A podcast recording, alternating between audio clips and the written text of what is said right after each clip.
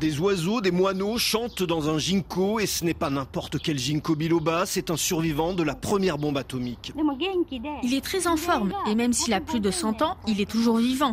Mutsumi Fujieda, petite femme souriante, nous a ouvert le portail de sa maison à Hiroshima pour qu'on puisse admirer de près cet arbre de paix. La partie de l'arbre vers le point d'impact de la bombe n'a pas de branche. Nous sommes à 2 km à peine de l'endroit où le bombardier américain Enola Gay a largué la bombe atomique le 6 août 1945. L'arbre mesure aujourd'hui une douzaine de mètres de haut. Il pousse entre les marches d'un escalier en béton. On a dû adapter trois fois la forme de l'escalier parce que l'arbre continuait de grandir. Bien sûr, jusqu'à la fin de ma vie, je vais le protéger pour qu'il continue de vivre. Cet arbre diffuse un message de paix.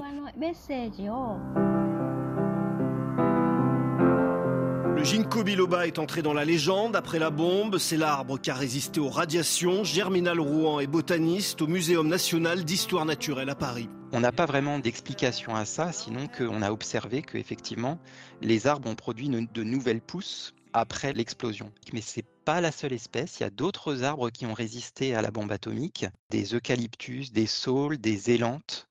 Le ginkgo est un peu l'arbre qui cache les autres espèces en l'occurrence. Le ginkgo, c'est vrai, fascine. C'est la plus ancienne lignée d'arbres sur la planète, déjà présente il y a plus de 200 millions d'années, extrêmement résistante.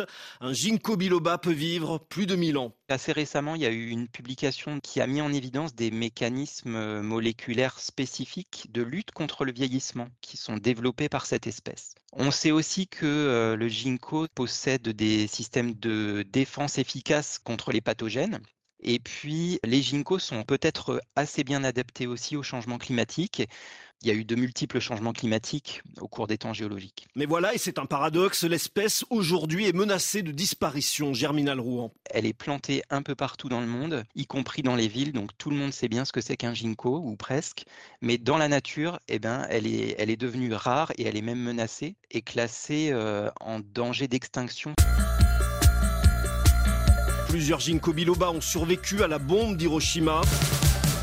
Celui du jardin chou Cayenne, au tronc penché et spectaculaire, ces graines ont été envoyées partout sur la planète pour propager la paix dans le monde.